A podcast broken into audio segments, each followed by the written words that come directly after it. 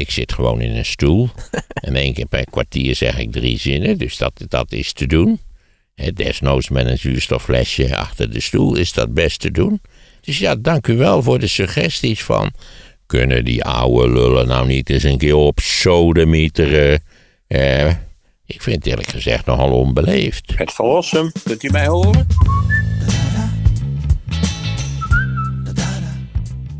Hey, veel luisteraars die stellen vragen over eh, Pieter Omzicht en of je hem in historisch perspectief kunt In plaatsen. een historisch perspectief. Ja, zijn er andere Kamerleden in het verleden die ook die terrierrol die hij nu vervult? De eh, nieuwe Abraham Kuyper. Eh, Was Abraham Kuyper ook zo iemand?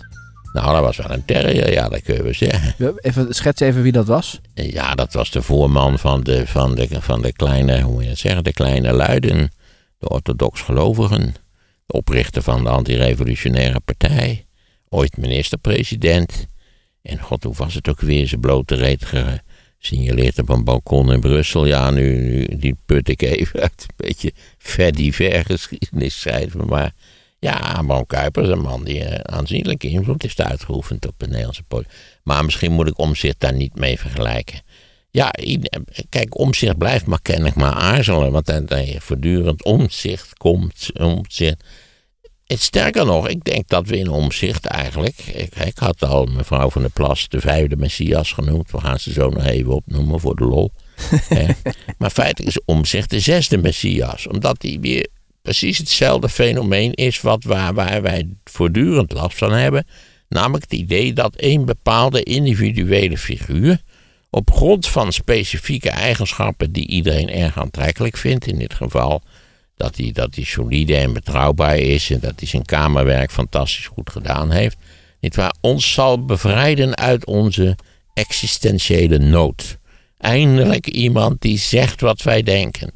Eindelijk iemand die alles gaat veranderen. Eindelijk iemand die aan de verre horizon de stralende zon ziet van een nieuw Nederland. Kom op, laten we daar nou eens mee ophouden. Je begrijpt toch ook wel wie er ook aan de macht komt. Links of rechts, Piet, Jan of Klaas. Niet waar, daar zit een gigantisch ambtelijk apparaat onder van tienduizenden ambtenaren.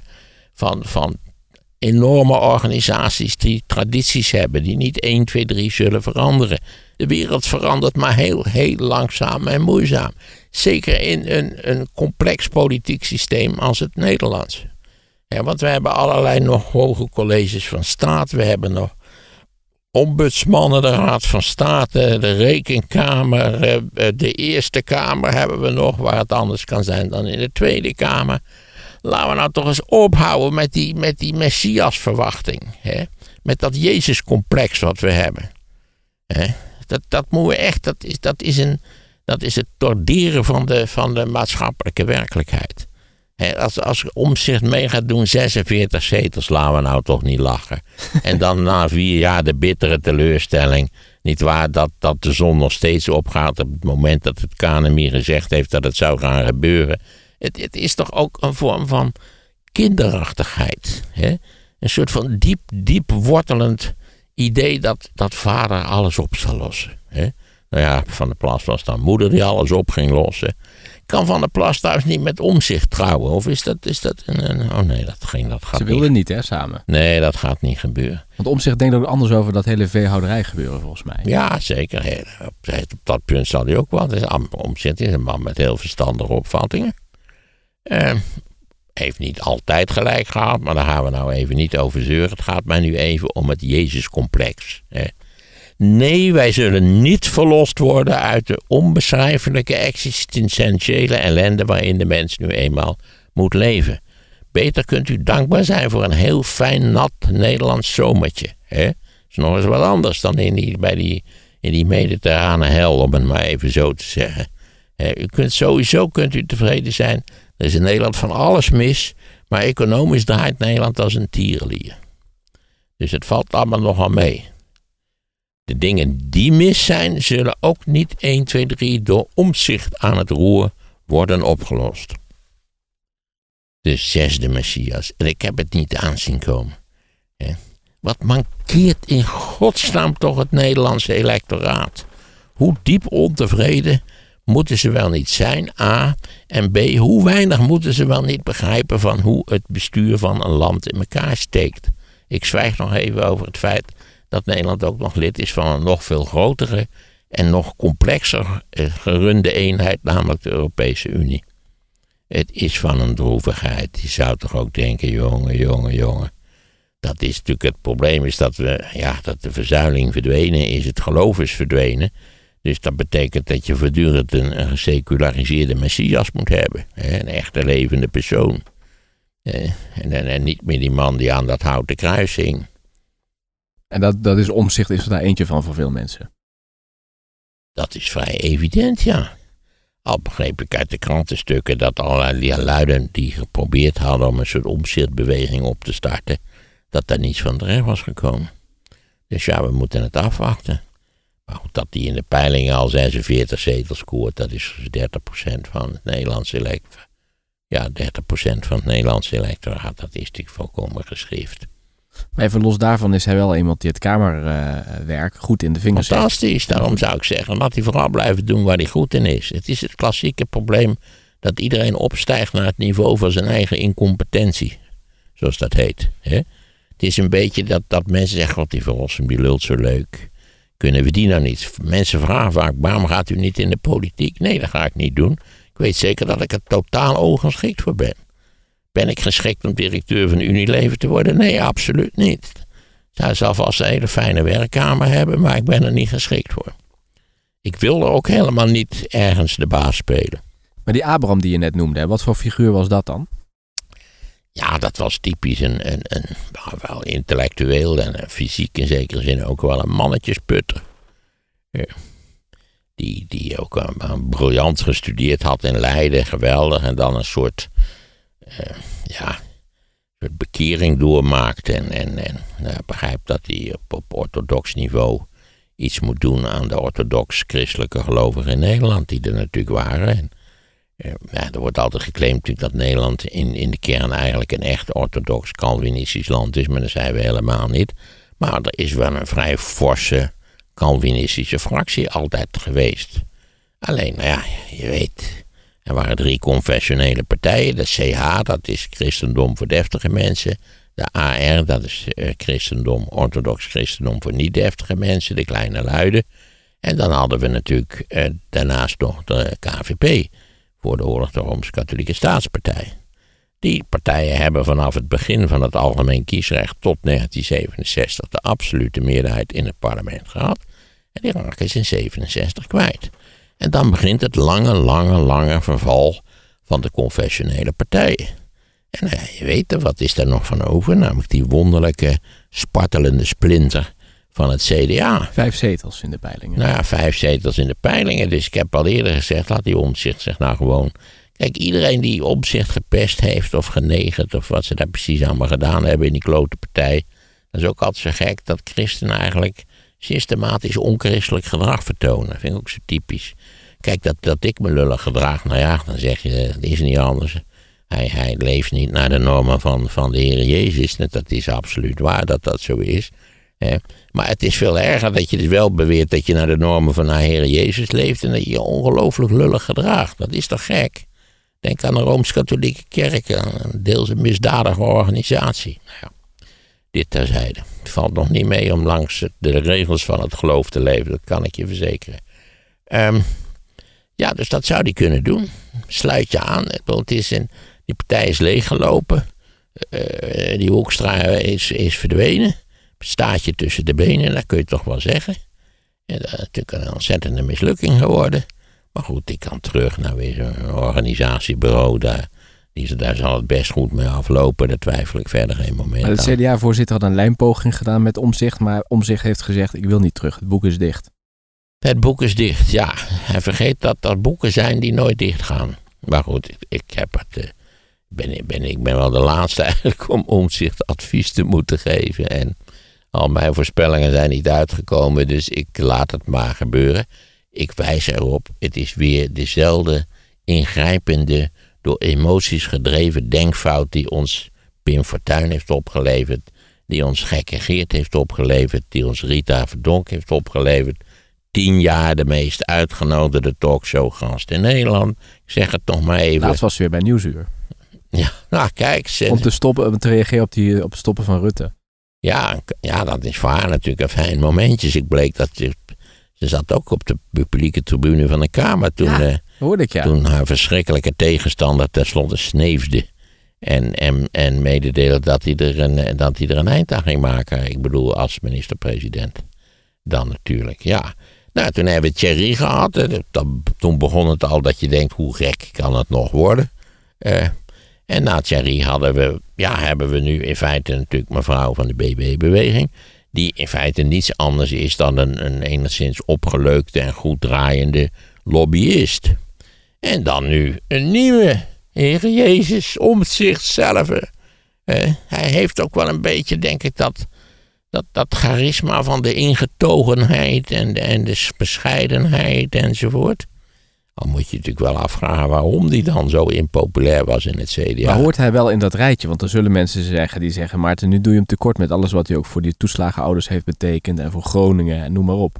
Ik heb al honderd keer gezegd dat Omtzigt een bewonderenswaardig Kamerlid is. En daar is geen twijfel over mogelijk. Daarom zei ik, schoenmaker, blijf bij je leest. Zorg dat je blijft doen waar je goed in bent. Ga niet iets doen waar je niet goed in bent. En mijn schatting is dat hij niet goed is als partijleider of minister-president. Dat zie ik niet 1, 2, 3 gebeuren. En als je als, als in de peilingen 46 zetels scoort in Nederland, ja, dan ben je dus voor veel mensen in Nederland de Heer Jezus. Maar gaat hij ook zo de geschiedenisboeken in? Is het een Kamerlid waar we het over 30 jaar nog Als over hij hebben? eh, met 46 zetels de Kamer inkomt, gaat hij zonder enige twijfel de geschiedenisboeken in. Pas van rekening, daar gaat, Fortuyn gaat daar ook in. Daar Staat kan- er al in. Daar, ja, die staat er al in. Al, al wel met een wat verminderde statuur dan hij in de tijd had natuurlijk. Toen hij nog de belangrijkste Nederlander ooit werd geacht. Aanzienlijk belangrijker dan eh, Willem van Oranje. Ja, dat was toch ook de, toch dolle jaren. Ja, van een halve garen zijn de Nederlandse kiezers, of althans een deel van de Nederlandse kiezers. ja, en als hij dit allemaal doet, nou ja, dan gaat hij natuurlijk net als al die andere eh, messiassen de geschiedenisboeken in. Als een reusachtige belofte die niet waargemaakt is. Maar is er eerder, heb je iemand in de geschiedenis gezien? Je hebt nu dus die mevrouw, of meneer Abraham genoemd, maar eerder iemand gezien waarvan je denkt, die, die lijkt op omzicht? Nou, je hebt in, in, in de Eerste Wereldoorlog een korte naam, maar daarvoor, daar zit ik gewoon niet goed genoeg in om daar iets verstandigs over te zeggen. Kijk, het verlangen naar een verlosser is, is bij mensen, dat, dat, je kunt wel zeggen dat het net niet verstandig is, maar dat helpt nooit ene klap. Mensen, mensen verlangen diep naar een verlosser. Dat verklaart natuurlijk ook voor een belangrijk gedeelte het succes van godsdiensten. Die meestal aan elkaar hangen van de meest, meest wonderbaarlijke infantiele kletskoek maar die ook iets beloven, namelijk zingeving, eh, een, een leven na de dood, vergeet dat niet. Hulp in, in bare tijden, omdat je kunt bidden enzovoort. Hè, want je weet, als je goed bidt en je gelooft erin, dan helpt het ook.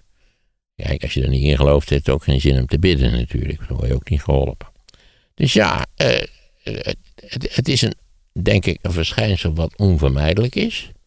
Maar het, is, het begint in Nederland wel allemaal een beetje pathologische vormen aan te nemen, ja. Jij vindt het overdreven, ook rond het Belachelijk. Ja, volkomen belachelijk.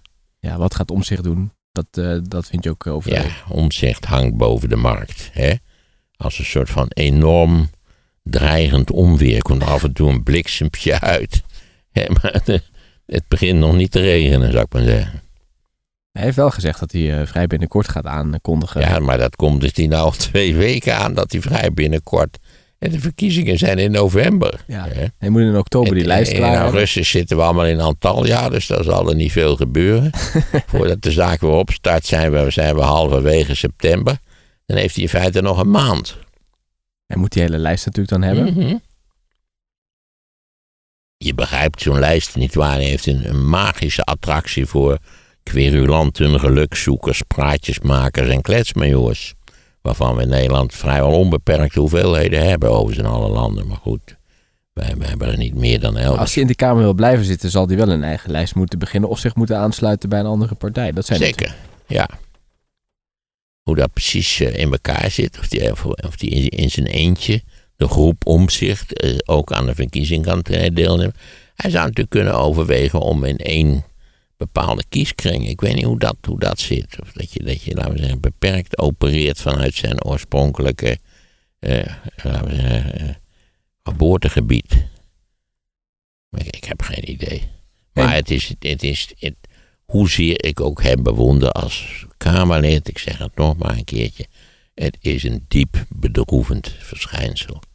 Het geeft nog eens aan dat, dat, dat in feite heel veel kiezers in feite helemaal niets van democratie begrijpen. Echt 0,0. Nee. Hey, en Boer Koekoek. Boer Koekoek en Omtzigt. Is dat een eerlijk vergelijk? Nee, dat lijkt me geen eerlijk vergelijk. Waarom niet? Ik geloof niet dat Boer Koekoek ooit geëxcelleerd heeft als Kamerlid.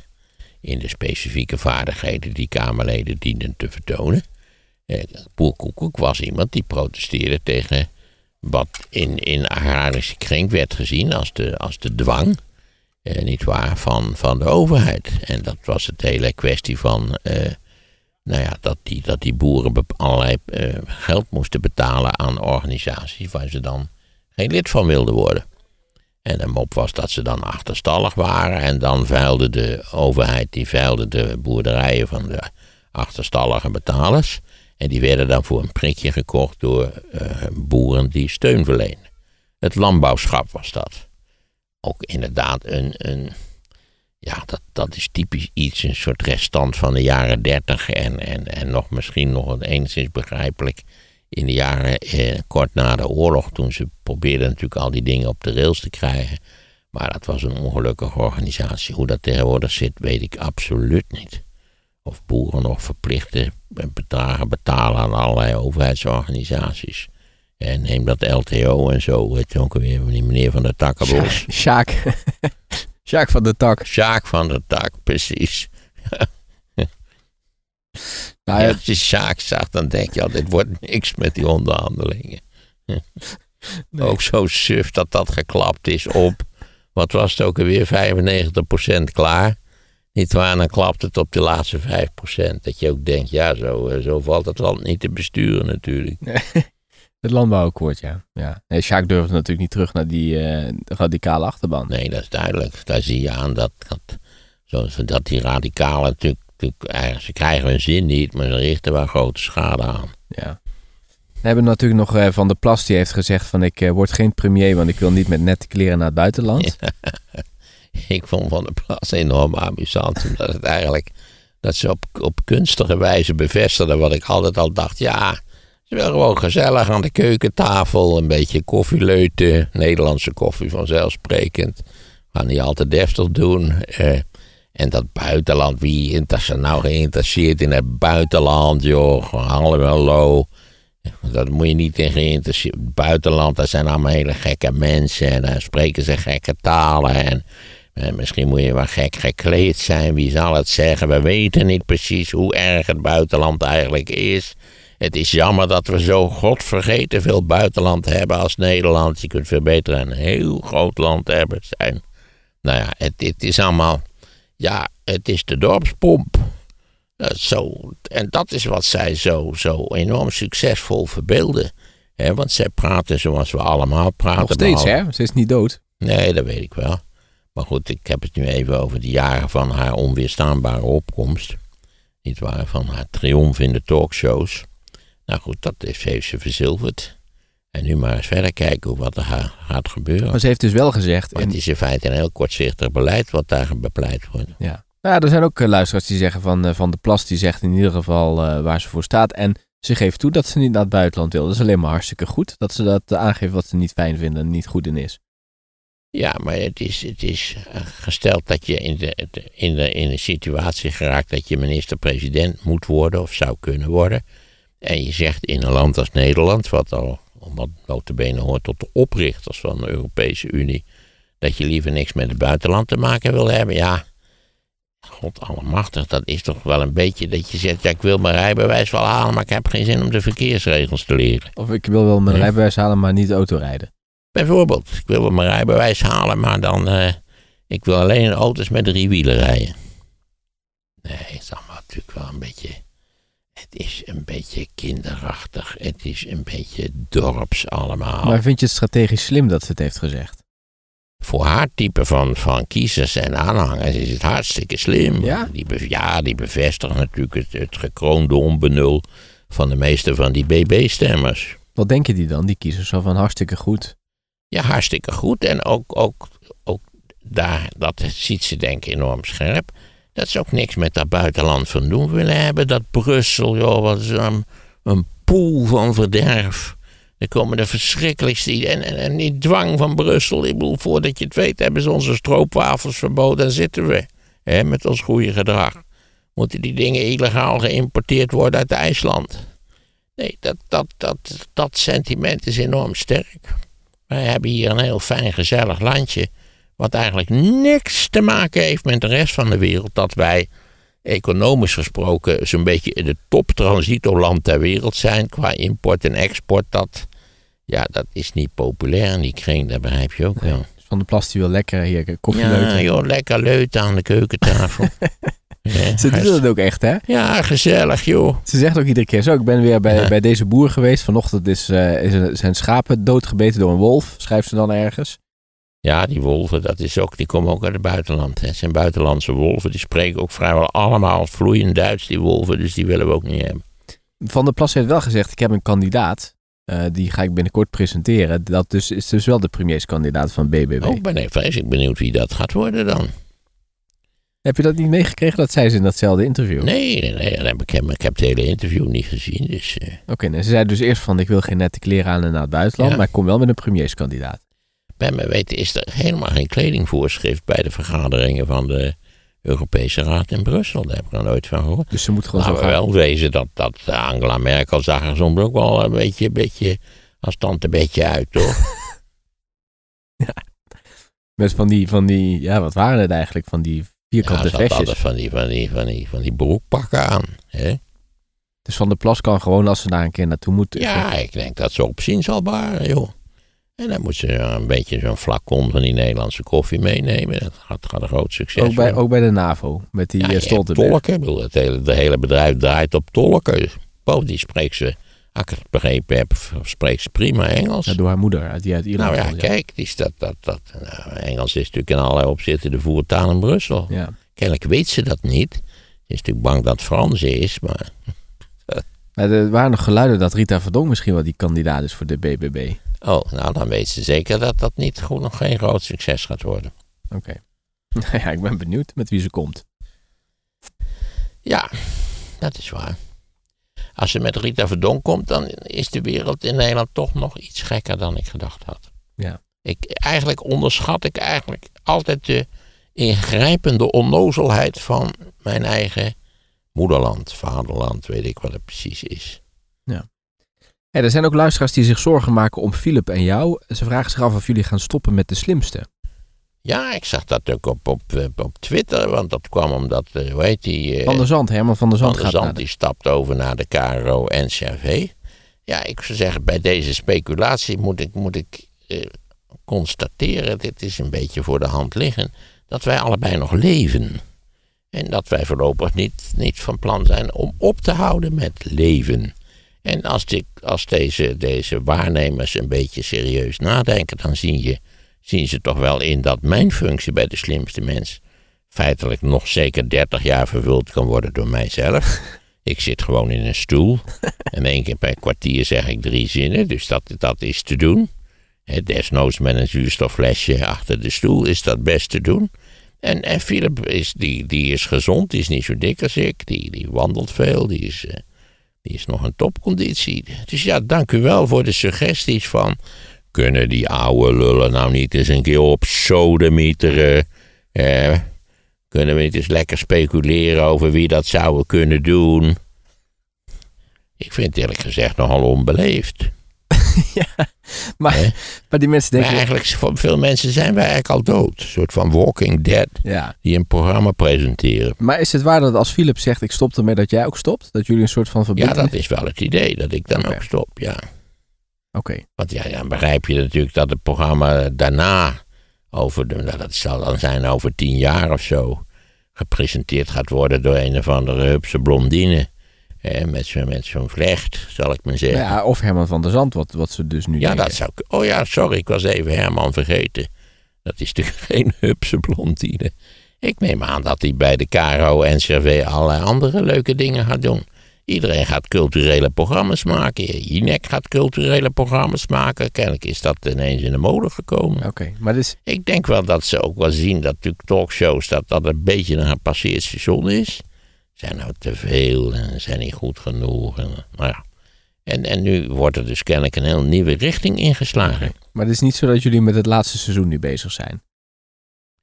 Niet dat ik weet. Het kan natuurlijk zijn dat je, dat je ineens, je weet hoe heel veel ze met elkaar zit, dat je ineens hoort dat, dat, je, dat, je, dat je eigenlijk dood bent en, en dat, je, dat de KRO en NCV je twee exemplaren van de pil van Drion toezendt van, Ja, ja.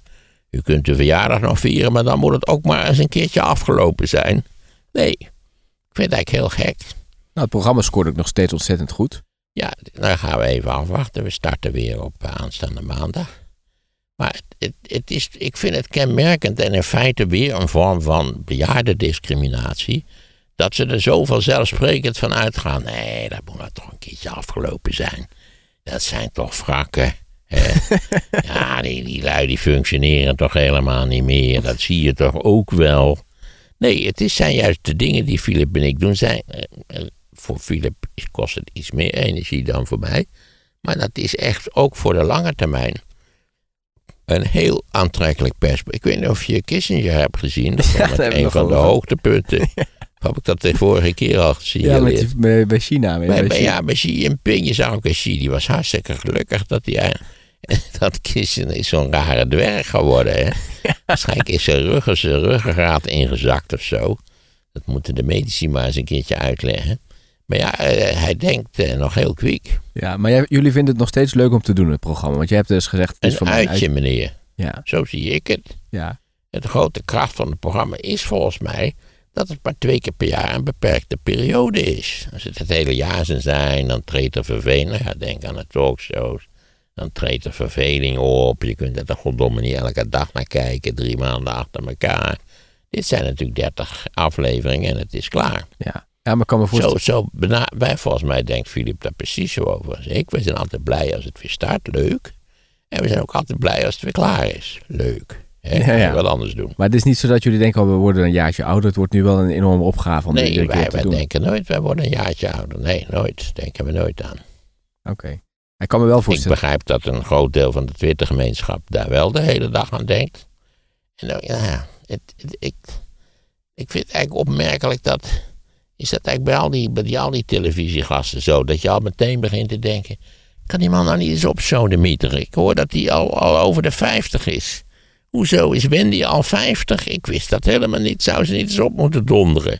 Wat zijn van vrouwen van 50 plus? Dat kan toch helemaal. Nou, Nou, ik zag ook een poll van het is mensen... allemaal, allemaal pure discriminatie. Ja, ik zag ook ergens een polletje van eh, kijkers die zeiden van nee, Philip en Maarten vooral doorgaan. Dus er waren ook Nou, heel veel dat mensen... heb ik dan weer niet gezien, moet ik Ja, zeggen. er waren ook heel veel mensen positief die zeiden van alsjeblieft ga door. Eh, maar ik kan me voorstellen dat, dat, want je hoort altijd, ja, we moeten het gelijk trekken met België. We moeten er een cabaretier neerzetten. Want daar hebben ze in België, hebben ze bij de... Ja, nee, precies. Dat, zijn altijd, dat, dat, dat, dat liedspel wordt al, al jaren gespeeld. Dat België toch zo geestig is en wat wij doen, dat is somber stemmen. Ik zeg altijd, u hoeft niet te kijken. Hè? Er zijn allerlei meesterlijke programma's van de RTL waar u naar kunt kijken. Hè, dan, heeft u geen last van ons. Ze doen altijd net of er een soort kijkdwang is. Nee, die is er niet. Nee, ik moet zeggen dat ik, ik, ik koppel graag de beelden van Kissinger aan het slimste mens. Maar ik heb persoonlijk de ambitie om toch door te gaan tot ik 100 ben. Kijk, Even, even uitgaande van het feit dat ik een beetje helder blijf. Ik denk wel dat ik wat zal inkrimpen natuurlijk, maar dat lijkt me vanuit die positie van die stoel geen probleem. gewoon lekker blijven zitten, ja. Ja, de producent kan natuurlijk ook op een gegeven moment nog zeggen van nou, we moeten nu, hè, om dit succes vast te houden, moeten we misschien nu het format aanpassen. Ja, dat kan niet, want het format is eh, vastgelegd. Het is een Belgisch format. Ja, of de persoonlijke... Sterker nog, de eerste twee jaar hebben we een Belg, die zat er altijd bij om te kijken of het wel goed deden. Die viel toch in slaap altijd? Dat weet ik niet, dat zou best Of was jij dat hij in België was gaan kijken en daar in slaap viel? Wij zijn in België naar een opname gaan Ja, kijken. Op die tribune met die Man, het duurde eeuwig. die Vooral omdat die enorm populaire, lollige de presentator daar...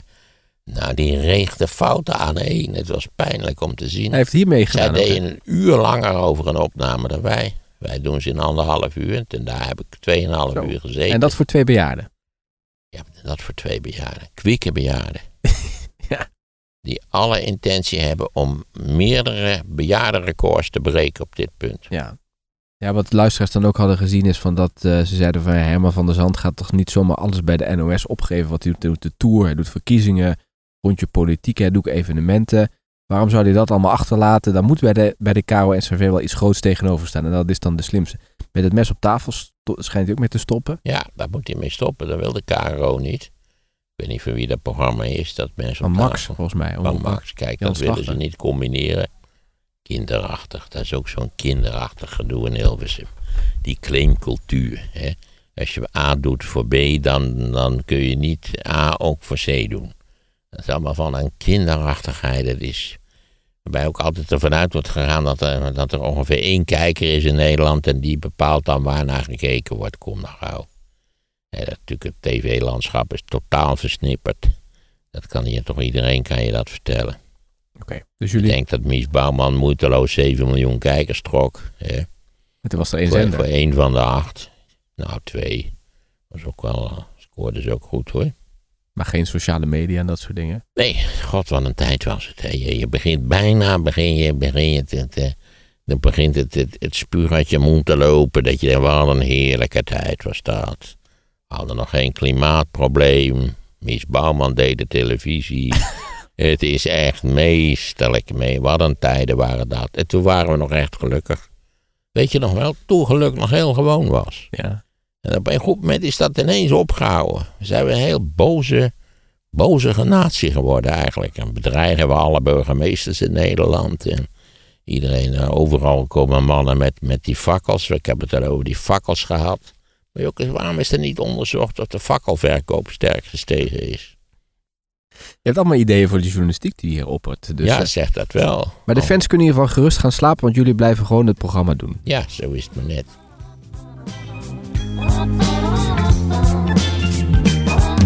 Het is een beetje dat, dat mensen zeggen, god die Verrossen, die lult zo leuk. Ja, de atoombom. Maarten van Rossum legt uit waarom de film Oppenheimer niet klopt. Het atoombomproject is een gigantisch project waarbij honderdduizenden mensen betrokken waren, wat allerlei verschillende leiders had. En vertelt in een college van vijf uur de echte geschiedenis over de atoombom. Het is heel makkelijk om die twee dingen aan elkaar te koppelen. Hadden ze ervoor dat ze een atoombom hadden ontwikkeld. En ze hadden die met die V2 afgeschoten. Wat dan? En dat zou echt dramatische effecten mogelijkerwijs kunnen hebben gehad. Het luisterboek Atoombom. Luister je nu via de link in de show notes.